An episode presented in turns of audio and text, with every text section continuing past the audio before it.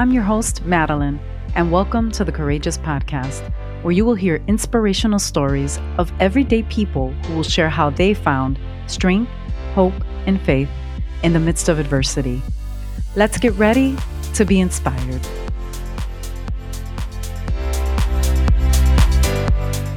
Today I have Sarah Colon Harris, who was born in Chicago to Puerto Rican parents before moving to Charlotte, North Carolina. She is a wife, mother, award winning journalist, producer, host, social entrepreneur, and visionary leader driven by strategic instincts and heart. After interviewing thousands of people and spending more than a decade reporting on trials, crime, politics, and everything in between, Sarah felt led to fly the coop of comfort and felt the tug to make an impact in a different way. In 2013, she made the difficult decision to leave TV and start her own film and event production company called Stories to Inspire. In 2015, Sarah launched the She Flew the Coop movement, where her mission is to empower women to step out of their comfort zone to discover their true selves and purpose. That is a mouthful, Sarah. I love it. I love it. Welcome, welcome to the Courageous Podcast. Thank you so much for having me. Well, you and I were actually introduced through a mutual friend or for you family, which is Brett Hernandez. And he was on the Courageous podcast in season one, probably third episode. I encourage you to listen to it. It's a courageous story about him and his wife as she was battling cancer. And, and obviously, that was your cousin. Yeah. And it's a tremendous story. And you got to hear it. I don't even want to tell you about it because it's truly inspiring. And so he thought, I've got somebody that has a really great story that could really encourage women. And I said, All right, let's get together. So I thank you for joining me today. And I'm excited about our conversation. Me too. First, I'd like to say I'm proud of you, Madeline, for doing this. I think this is great. I think it's great that you started this, and I'm excited to have the conversation. Awesome. You know, take us back to your earlier years. And I know you have kind of an interesting story. So tell me a little bit about that. Well, I was born in Chicago, so I have some Chicago connections. A lot of my family still lives in Chicago, but my father was a dreamer. He passed away last year. He was a dreamer and he passed that on to me. And he, when I was a young child, about four or five years old, decided he wanted to move to Charlotte because there was a, a ministry that was starting here called PTL and he really wanted to be a part of it. So he took a risk and he moved my mom and myself and my younger brother, who was nine months old. My mom at the time was working at a bank. And so he went to the bank and said, I'm going to Charlotte, North Carolina he really didn't even know where he was going, but he was like, I'm going somewhere down mm-hmm. south, you know, North Carolina, and I want to be a part of this ministry. And so my mom was like, What? You're leaving us? Like, what are you talking about? You know, she was really uh-huh. upset. And he got on a Greyhound bus and he literally got dropped off at the gate of PTL. Didn't know where he was going. And he had a backpack and a dream, and that was pretty wow. much it. And a couple weeks later, my mom and the rest of us came. And so that's how our journey to Charlotte began. It was an interesting experience because we were the only Puerto Rican family around. And that's exactly what it felt like at that time. Mm-hmm. It was tough because it felt like, you know, we had left our community, we left our family, and it was just us. And we had to navigate a new world in the South with people that didn't look like us.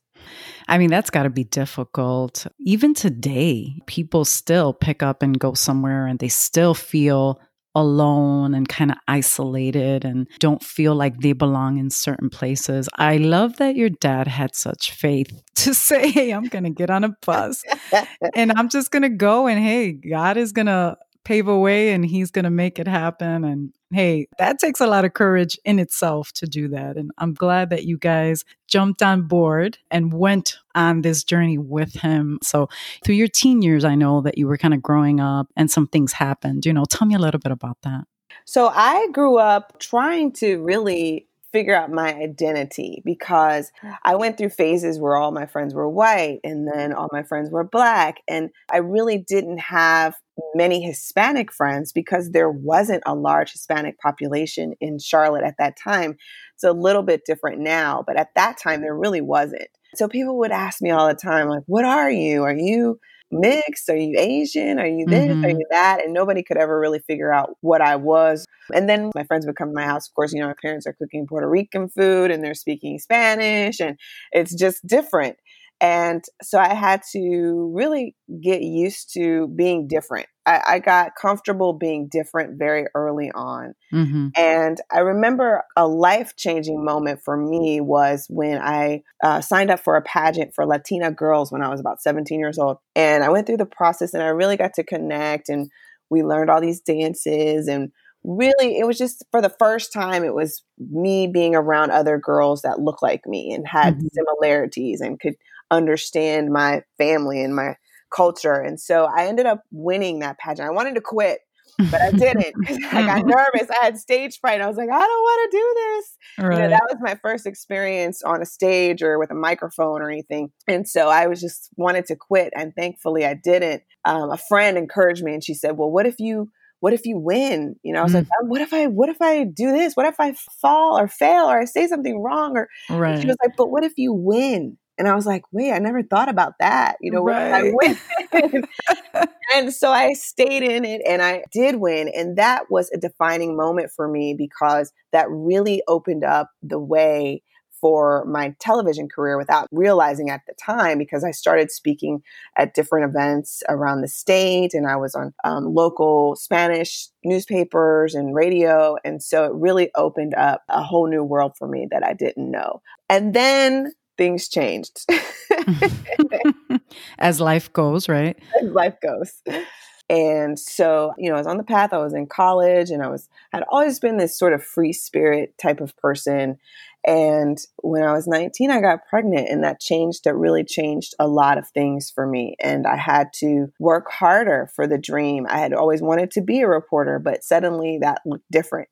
And so I got married very young and we got divorced very young. So I was like 22 and um, we just did everything so young. We weren't ready. We were young and we didn't really know what we were doing. Mm-hmm. Luckily, I had a supportive partner. And so he's always been, you know, very involved in my son's life. But it was hard. It was hard because I had to go through college as a divorced young mother and I was mm. trying to become a reporter. I was also Latina and there aren't a lot of Latinas in television. And so I had all these things kind of stacked against me. Right. Um, or challenges, so to speak, that people would see as challenges. But looking back, I realized they just really strengthened me. I hear you talking about being a young mom. And, you know, I have a lot of women that have been on the podcast that were single moms and a lot of listeners that are single moms and probably can definitely connect with what you're saying. I can't imagine being a single mom, having to raise a small child, having this dream, college, all that. I mean, it just, I'm overwhelmed by listening to you.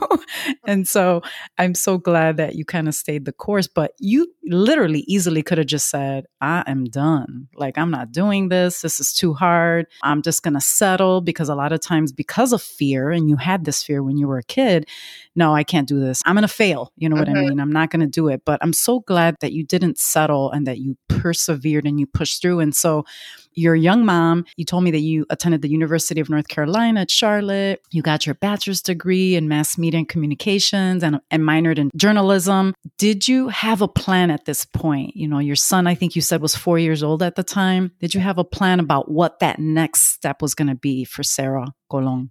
Ha!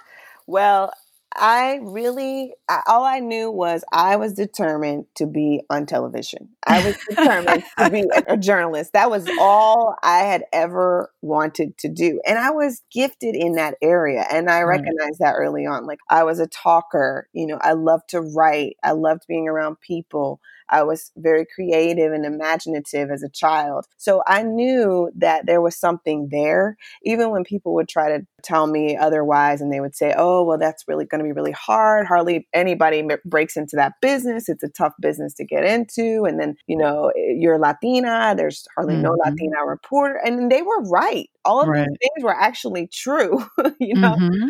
But I chose to listen to my heart, and my heart said, No, you can do this. And so I will tell you, it was extremely difficult going through college, working a job. I was working at Allstate Insurance, selling car insurance. and then I was working, I was on my own. I had my son, he was young. And, but I persevered and graduated. I was, I think I was 24 when I finally graduated, and we ended up moving to Virginia, which was about four hours away from Charlotte, my hometown. Mm-hmm. And I started out there, and in the TV business, you have to start in a very small market and work your way up. That's right. just the way it goes. And you have to pay your dues and you're working all kinds of crazy hours and you're doing everything. You're the camera girl and you're the you're the editor and you're the reporter. You're everything because that's how you start out. They, right.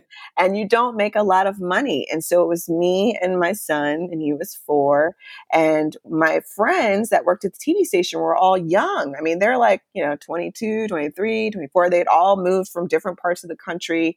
And none of us had family or friends around. And definitely none of them had children. And none of them were married or even been married. So here I am, you know, this person, I'm 24 years old. I have a four year old son. I've already been married. I've already been divorced. I've already experienced some major things in my life. Right. And um, so it was an interesting time, but I, I believe truly in my heart that going through those things early on really gave me an advantage as a mm-hmm. journalist because I had insight and perspective that maybe some other people didn't have. I was fortunate that after two years, I was able to come. I got a job in Charlotte, which was a top 25 market. In TV business, they go by market size. And so I think Charlottesville, Virginia, where I was, was like market 180 something. So it was mm-hmm. really tiny. And to be able to jump over 150 markets in two years, you know, that was a big deal at the time. Oh, yeah and to come back home to Charlotte, I was so blessed because now I was able to be back around my family, my friends, my son's father. And so ended up staying there for seven years at the TV station in Charlotte. I'm thinking though, like, how in the world did you juggle this crazy schedule, raising a small son, and financially, you know, how tough was it?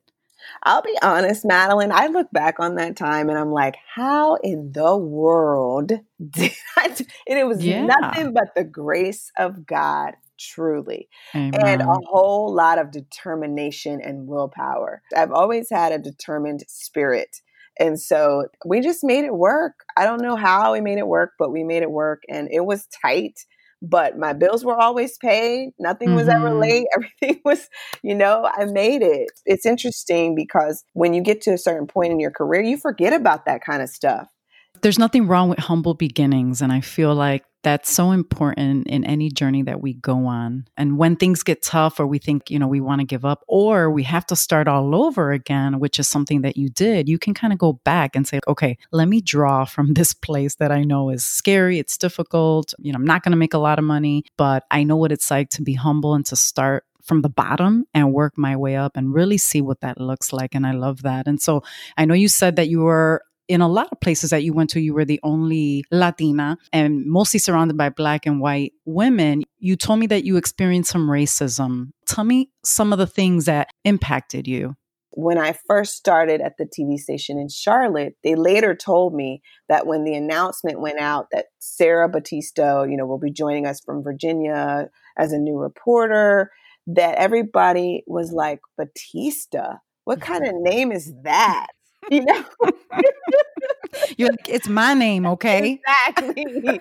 Exactly. So i was like mm. batista what's wrong with batista and i was just so i think i will be honest with you madeline i think one of the greatest gifts that my parents gave me was the ability to believe in myself and believe that anything was possible so I didn't go into the workforce thinking, oh, I have all these obstacles or challenges. I always went in with the mentality of anything is possible. And so I didn't see myself in maybe the way that other people saw me. And I think in a way that was a gift. Being bold and naive yes. can, work, can work for you sometimes. Absolutely.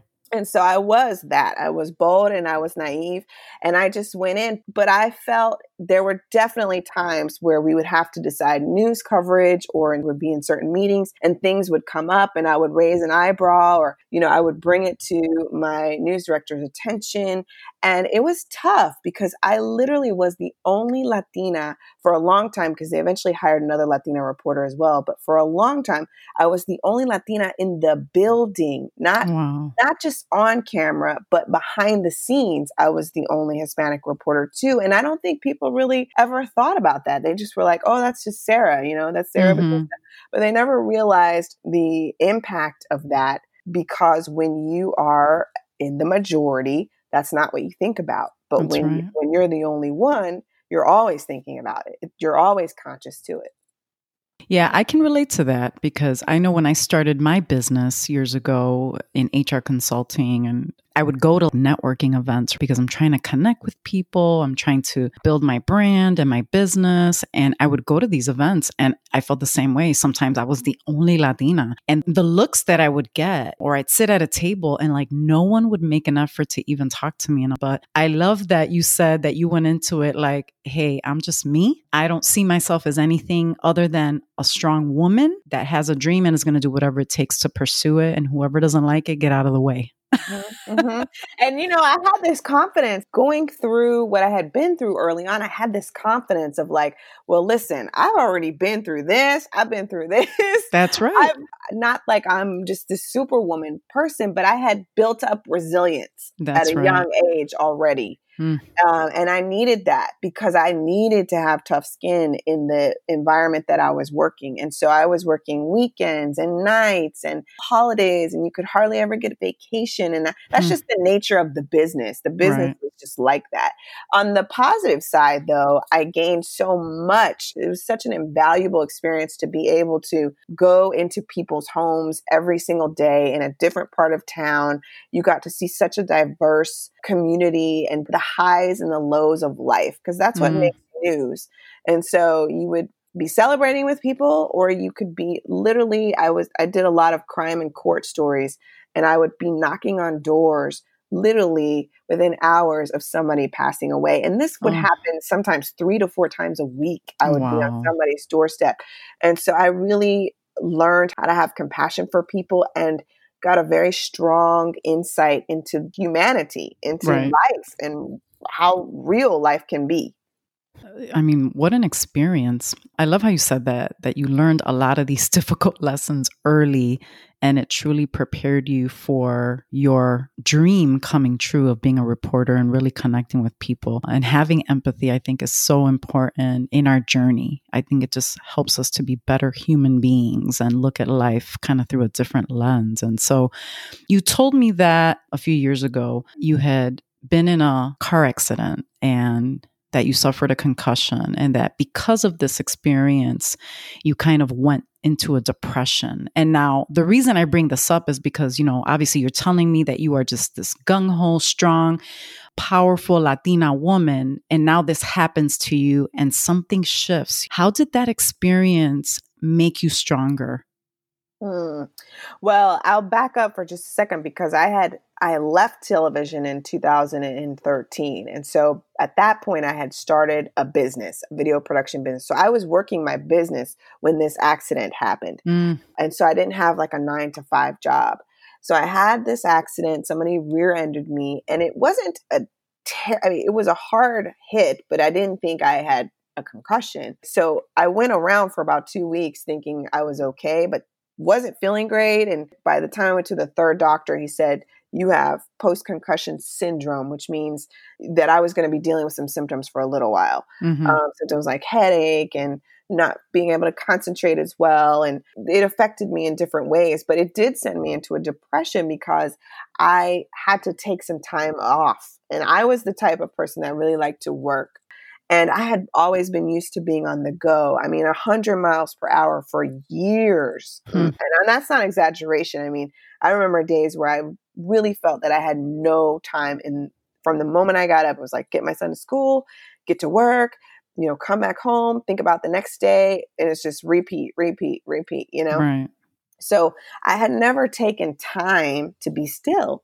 And when I got into this accident, I had no choice but to be still for several months.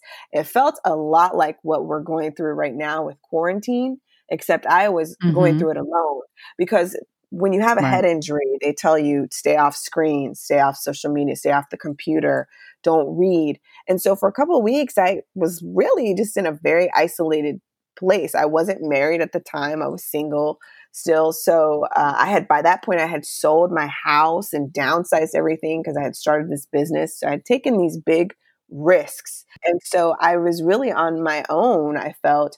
And it was tough. It sent me into depression. But I will tell you, it became one of the greatest awakenings that I've had because I had to sit with myself for weeks at a time. And I did a couple of projects, small projects here and there to, to just keep afloat, you know? Right. But for the most part, I was pretty still. And my friends would call me and they would say, why aren't you doing this or why aren't you doing that or you should be doing more because mm-hmm. that's the culture we live in is more more more and the idea of being still is like what you're being that's still right. there's no mm-hmm. to be mm-hmm. still you know especially especially in the latino culture like right we don't have the luxury of being still. That's right. Because we've always got to be working and hustling and mm-hmm. trying to provide and that sort of thing. But throughout that experience, I learned a lot about myself. And what's interesting, a lot of what I learned, I now teach those lessons through the She Flew the Coop community that was started. You know, it's interesting. God allows us to go through certain things in certain seasons, and as difficult as they are at the time when we're going through, we're like, why is this happening? Why am I going through this? And then later, you can take that and use it for something good and teach others lessons. And I love that. And so, Sarah, before we get into your amazing non for profit, what was your motivation to kind of push through all of these things that you were faced with throughout your life? Well, we've had meetings about resilience and what that means. And the question has come up are you born that way or do you build it over time? And I think it's a little bit of both. I think that there are some people who are just naturally wired to get back up. And then I think also you learn things over your lifetime. And I think my motivation, honestly, was I just wasn't going to let my spirit be broken Mm-hmm. And I was so fortunate that I had a supportive partner, even though we weren't married at the time. Right. We were dating, and and that's another story in itself because we have known each other for almost 20 something years. This was our second time together. Mm-hmm. But my boyfriend was really supportive and he got me through that time. And I don't know if I would have been able to get through that without him because it was a really tough time. When you have no control, and you're used to kind of being in charge and being in control of your life. We think right. we are anyway, right? We think yeah. and then you suddenly aren't. It was really tough to just surrender. And I refused to just give up. It's great when you have someone there with you to support you through those ups and downs. It's truly life changing for some people. You told me when we first spoke, and you said it earlier um, in our discussion, and something that really touched me was that your dad was a dreamer and that he empowered you to believe that you could do anything. So, are you grateful that he was able to see, you know, your journey and all of your accomplishments before he passed?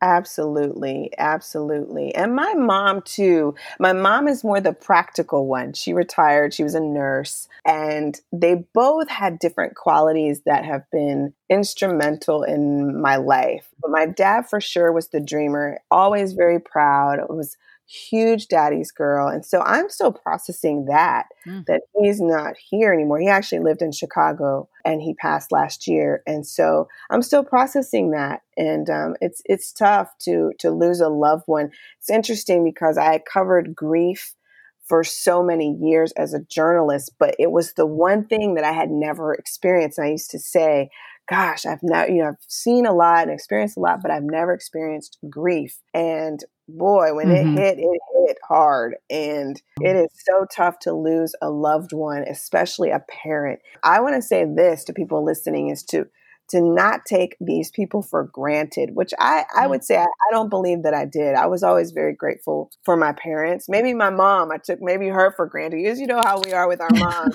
but, but but dad, you know, I just I've just always been very thankful and I'm so glad. But I know that a lot of times we take the people in our lives for granted. Yes. And I'm telling you, in a blink of an eye, a split second, they can be gone and your life can be completely changed. That's right. And it's it's so important to be present when you're with, when you're having those family gatherings or you're with somebody you're just going to get ice cream or going to get dinner or you're just having people over and you're enjoying yourself, be fully in that moment because to me, that's the source of joy. Not everybody has that opportunity. I love that. Yeah, that's definitely encouraging. And I know that that will definitely resonate with some people. We do have to appreciate those amazing people in our lives because, yeah, tomorrow's not promised and we just don't know. And losing a parent, I mean, my husband went through that a year and a half ago. And even now, he's still processing it. He still has not been able to get past losing his mom because she was so instrumental in his life. And so that's really great advice, Sarah. And so looking back, you know, is there anything that you would have done differently on this journey, Sarah? I don't know. I sometimes I've asked myself that question and I think, well, what if I wouldn't have done this or what if I wouldn't have done that? And I, you know, my son is now 21 years old and he is just a great kid, a good kid and we had to grow up together in some mm-hmm. ways. I don't think there is anything I would have done differently. I certainly wouldn't have planned it that way. Right.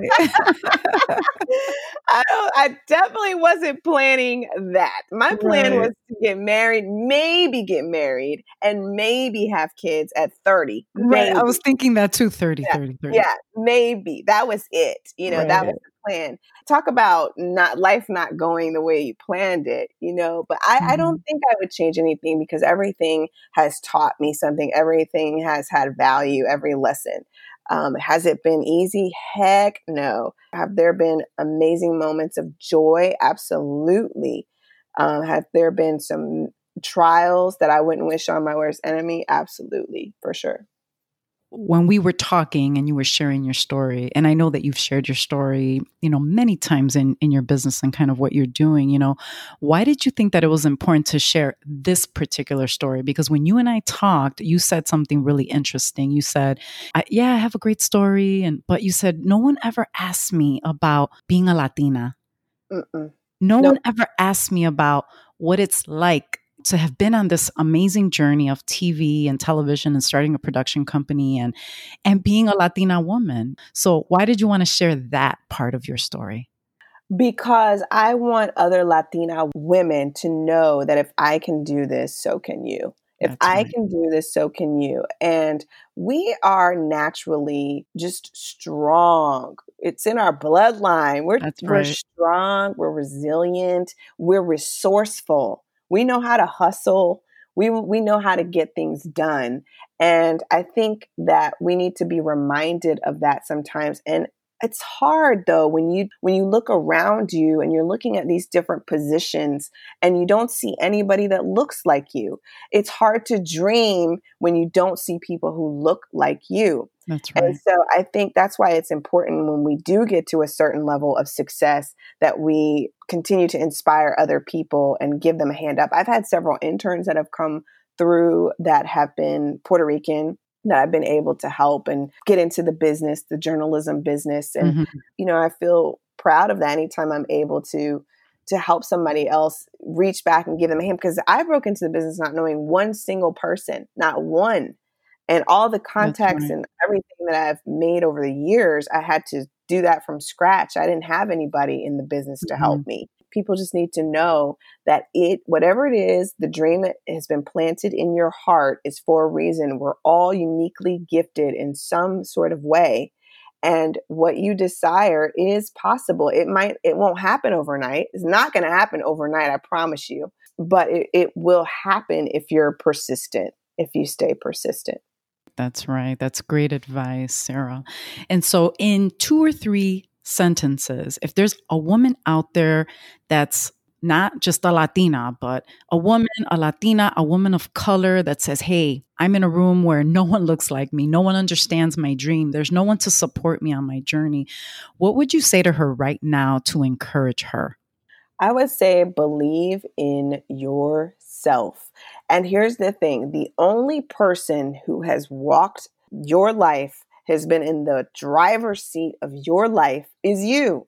You are the only person who has been through every single conversation, every single experience, has lived every story. You are the only person. So, your job is to find out who you are really, truly, authentically, and then work from that space and really find what lights you up and brings you joy and stop worrying about what other people think. That's, that's right. A, that's a trap. All of that is a trap. And that's a Latino thing. Oh God, we're the worst. we're the worst about that. You every you know the gossip and the this. Yes. Everybody's worried about what everybody else is doing, That's and they're right. not worried about what they're doing. That's exactly. the problem. Exactly. Um, and then also, I think Madeline, you got to surround yourself with people who support you. And sometimes we don't have that in our immediate circle. That's right. You have find go outside of your circle to find that sometimes. That's right. Um, you're not going to get a lot of times you're not going to get what you desire, especially when you're going after your dreams from your friends or your family. If you don't have those people in your circle, go to podcasts, go yes. to watch things on YouTube. You're gonna have to go outside of your circle to get what you need, or join a community like She Flew the Coop. That's right. that's, that's right but that's what that's what we do and so you're going to need you're going to need that support along the way that's right. And that's something that I tell women all the time. And that's like, that's my mission right there is to say, hey, it's okay if you don't have those people around you to support you. Um, sometimes it's not, you know, your family or your friends, and not in a negative way. It's that they may not understand that you have this dream, that you have a seed that's been planted, and you just want it to grow, and and your dreams are bigger than anyone can even understand around you. And so you're right, looking for someone or some other type of a circle is so important. And so, you know, Sarah, before we go, please let's talk a little bit about your non nonprofit now and why you started She Flew the Coop. Yes. So I started She Flew the Coop about four or five years ago. And it really started as a film idea. I was like, I want to produce a documentary about women who've kind of taken risks in their life and that sort of thing. And then it turned into a community. And so we've been meeting monthly for over four years. And it's been amazing. And even with uh, the pandemic, we've gone virtual. So we've been able to open up our community beyond Charlotte, which is awesome. Hmm. And um, and then just a few months ago, we turned we officially became a nonprofit because for a while we were just a meetup group, and I was like, well, I wasn't quite sure where I wanted to take it. And then the vision started to to become bigger. And I thought this really is a nonprofit, and I want to eventually chapter it and um, have it in different cities. But for right now we're in charlotte and um, it's just been amazing being around women and you know watching their growth and seeing them connect and i think it's just so important and i've been very intentional madeline about creating a diverse community hmm. a community of women that is not just latina that is not just black that is not just white That's It right. is extremely diverse and i think when you get in spaces like that where you have access to people who are not like you this is where you grow. This is where you grow and this is That's where you right. learn. You realize that you are not as alone in the way that you think as you think you are. You know, there's so much to learn about women in general and ladies. You know, one of the things I hear all the time is, oh my God, women are so catty, which is so true. And we're so difficult. And I know some women may not receive that, but we are difficult, ladies. I don't care what yeah. color you are. And so it's so much easier right? To just say, hey, let me get to know these other women. We may have the same wins and the same losses, and we just don't know. We need to take the time to get together, to talk, to share, to just be open and transparent and really become part of a community that cares. You know what I mean? And you need that in order to be successful in some of these endeavors and the things that you want to do. And so I encourage you, ladies, to step out and do what Sarah is saying. Uh, she's lived it and she's created it with She Flew the Coop. And I love that. And so, Sarah, how can people connect with you and everything that you're doing with your organization? So they can go to social media and follow us on Instagram at She Flew the Coop or follow our Facebook page, which is also She Flew the Coop. We have a Facebook group called She Flew the Coop International that they can search and ask request to be involved in. And then the website is sheflewthecoop.org. So every month we post on our social media the link to the meeting so people can join virtually and it's usually free the fir- for the first time. Last night we did self-love. Next month mm-hmm. we're talking about mental health, but it's not a workshop, it's not a webinar. It's not that type of thing. It's really a space to come in and fill your cup and just and talk. I mean, we have guided conversation, but just real authentic heart to heart conversation. I love it. That's great. Well, I am so blessed that we had this conversation. You touched on a lot of great things. Hopefully, you've planted a seed for other dreamers like you and I that they can do anything that they set their minds to and that dreams do come true if you just persevere and you push through. And Sarah, I want to thank you. Thank you for being on the Courageous podcast. I just pray blessings over you, your family, your journey through healing at the loss of your father and the fact that you are leaving a tremendous imprint on other women as you go on your journey. Thank you so much. And um, I look forward to hearing more about Sarah Colon Harris in the future. Thank you so much, Madeline. I'm proud of you. Keep going. Thank you, Sarah. I appreciate that. Hey, courageous community. Thanks so much for joining us. I hope you were encouraged today. If you have a courageous story or want to connect with today's guest, email us at courageouspodcast2020 at gmail.com. You can also find us on Facebook and Instagram at Courageous Podcast. Until next time, continue to be strong and courageous.